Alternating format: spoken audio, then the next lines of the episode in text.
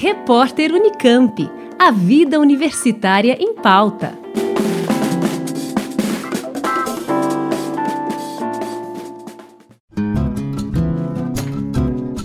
Comunidades médicas e científicas têm sido enfáticas ao argumentar que não há comprovação que sustente o uso da cloroquina e da hidroxicloroquina em casos de Covid-19 enquanto estudos recentes vêm demonstrando a falta de segurança no uso desses medicamentos no tratamento dos casos de infecção pelo coronavírus, em especial o risco de complicações cardíacas, a insistência do governo na utilização desses fármacos vem mantendo o assunto em pauta.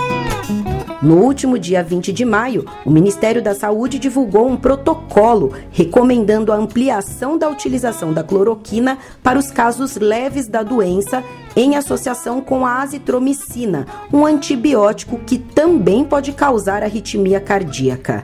A recomendação determinada pelo presidente Jair Bolsonaro vai no sentido oposto do que vem sendo defendido por entidades brasileiras da área da saúde e inclusive pela OMS, a Organização Mundial da Saúde, que mais uma vez negou a eficácia dessas medicações no tratamento da doença.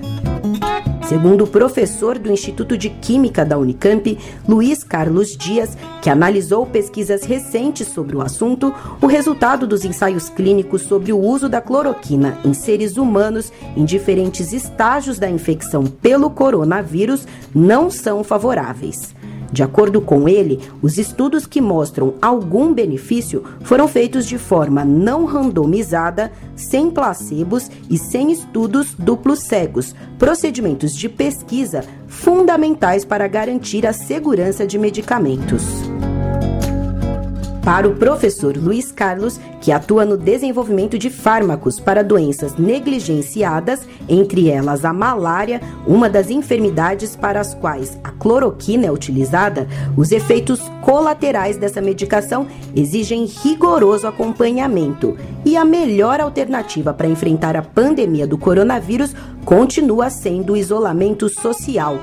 Segundo ele, as recomendações de uso da cloroquina em casos leves não passam de opiniões pessoais que, sem estudos com rigor científico, podem colocar a população em risco. Mesmo os estudos realizados com casos graves da doença, segundo o pesquisador, não têm tido resultados positivos. De acordo com ele, pelo menos sete estudos clínicos que investigam os efeitos da cloroquina em pacientes com Covid-19, um deles no Brasil, foram interrompidos após a morte de pacientes por arritmia.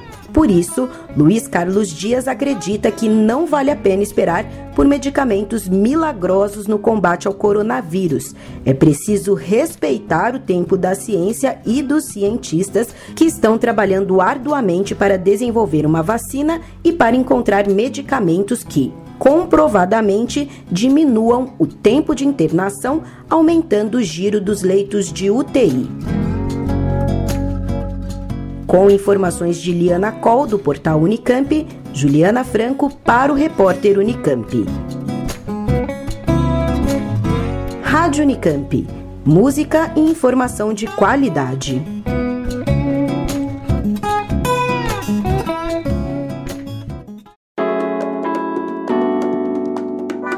Repórter Unicamp. A vida universitária em pauta.